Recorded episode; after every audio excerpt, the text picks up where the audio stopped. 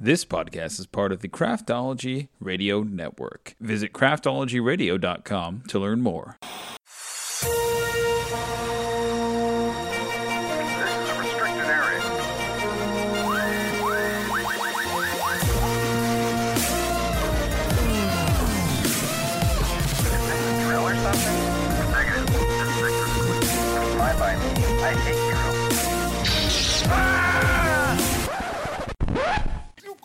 Mother.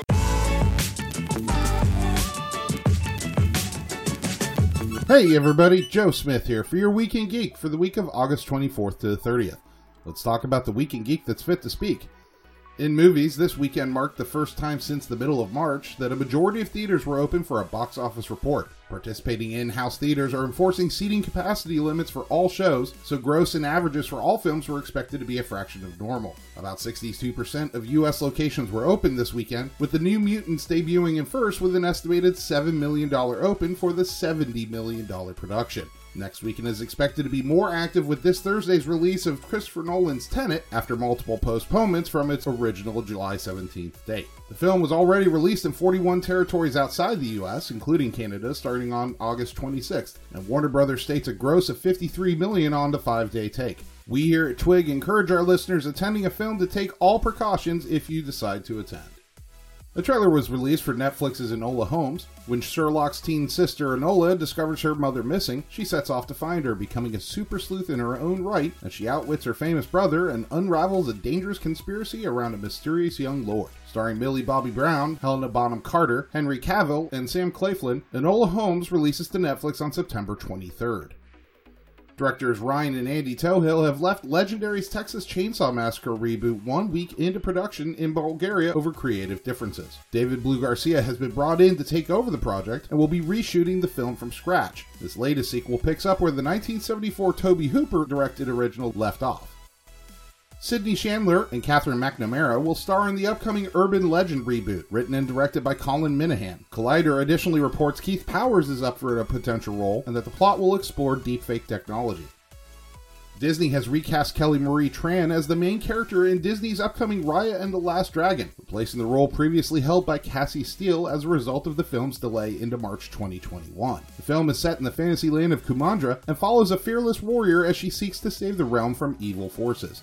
The film also stars Awkwafina as Sisu, a rare water dragon who can transform into a human being. Tran, a Vietnamese American, is now the first Southeast Asian American to lead a Disney animated film.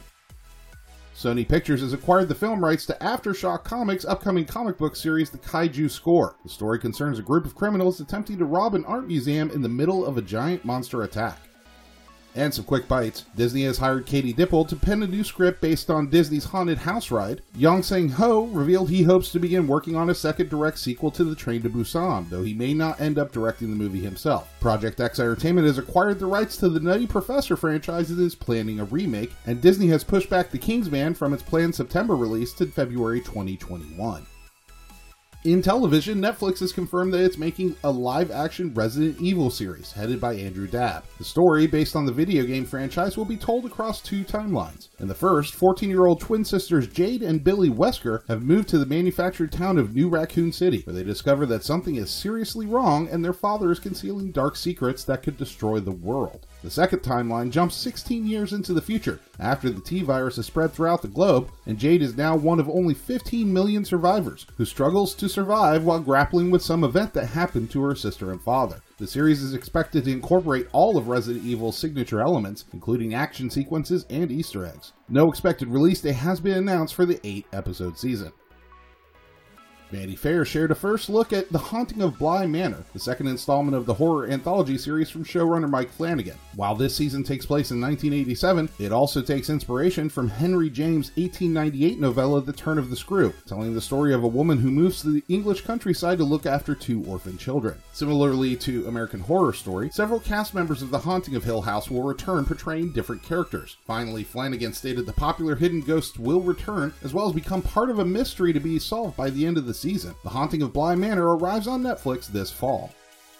Syfy is developing a new series called The Surrealtor, which tells the story of a real estate firm that specializes in haunted and possessed properties that literally scare would be buyers away, with a team dedicated to researching, investigating, and fixing the things that go bump in the night. Starring Tim Rozon and Sarah Levy, the 10 episode season starts filming in Newfoundland, Canada in mid September.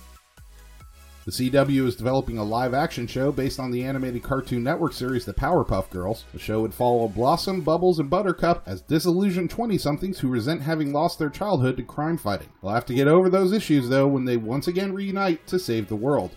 And in other weird reimagining of classic show news, Fox, alongside X Files creator Chris Carter, are creating The X Files Albuquerque, an animated comedy based on the X Files series. The new show follows a group of hapless FBI agents who investigate the mysterious X Files that are too silly for Mulder and Scully to handle. The show has received a script and presentation commitment from Fox and some quick bites. A new rumor suggests the Obi Wan Kenobi limited series will feature Obi Wan's 212th Clone Trooper Division, with Commander Cody making an appearance. The Michael Crichton novel Sphere is being developed as an HBO series, with Westworld's Denise Thé leading the project. CBS All Access released the trailer for the latest adaptation of Stephen King's The Stand, releasing on December 17th. Production is wrapped on the second season of Carnival Row. Netflix has canceled I Am Not Okay With This and The Society after their only season, stating COVID 19 related circumstances. Netflix has also chosen not to renew Altered Carbon for a third season, meaning the show will end unless Skydance Television can find another network. In video games, according to a recent round of rumors and leaks, Nintendo is looking to release an upgraded Switch sometime in 2021. While specs haven't been finalized, these rumors suggest the new Switch will offer better performance and possibly support for 4K gaming.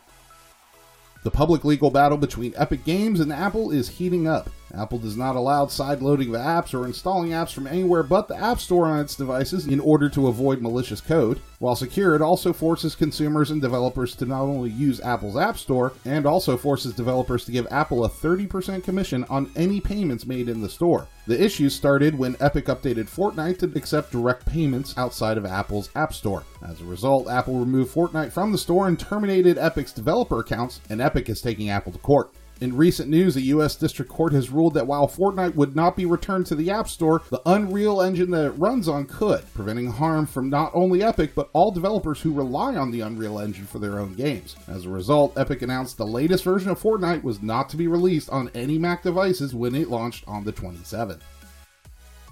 And in other news, Chadwick Boseman passed away at the age of 43 from cancer. Best known for playing King T'Challa in Black Panther, Boseman is also known for his roles portraying American icons such as Jackie Robinson in 42, Thurgood Marshall in Marshall, and James Brown in Get On Up. He was an incredible and inspiring talent, and he will be missed. And that, folks, is your Week in Geek. As always, a full listing of this week's articles is available with source links down in the podcast description, and I'll see you geeks next week. This podcast is part of the Craftology Radio Network. Listen, we get the Craft Brews and Geek News show is way better than it ought to be. If you'd like to learn more about other shows that we have on our network, please subscribe to the Craft Brews and Geek News podcast. Visit craftologyradio.com to learn more.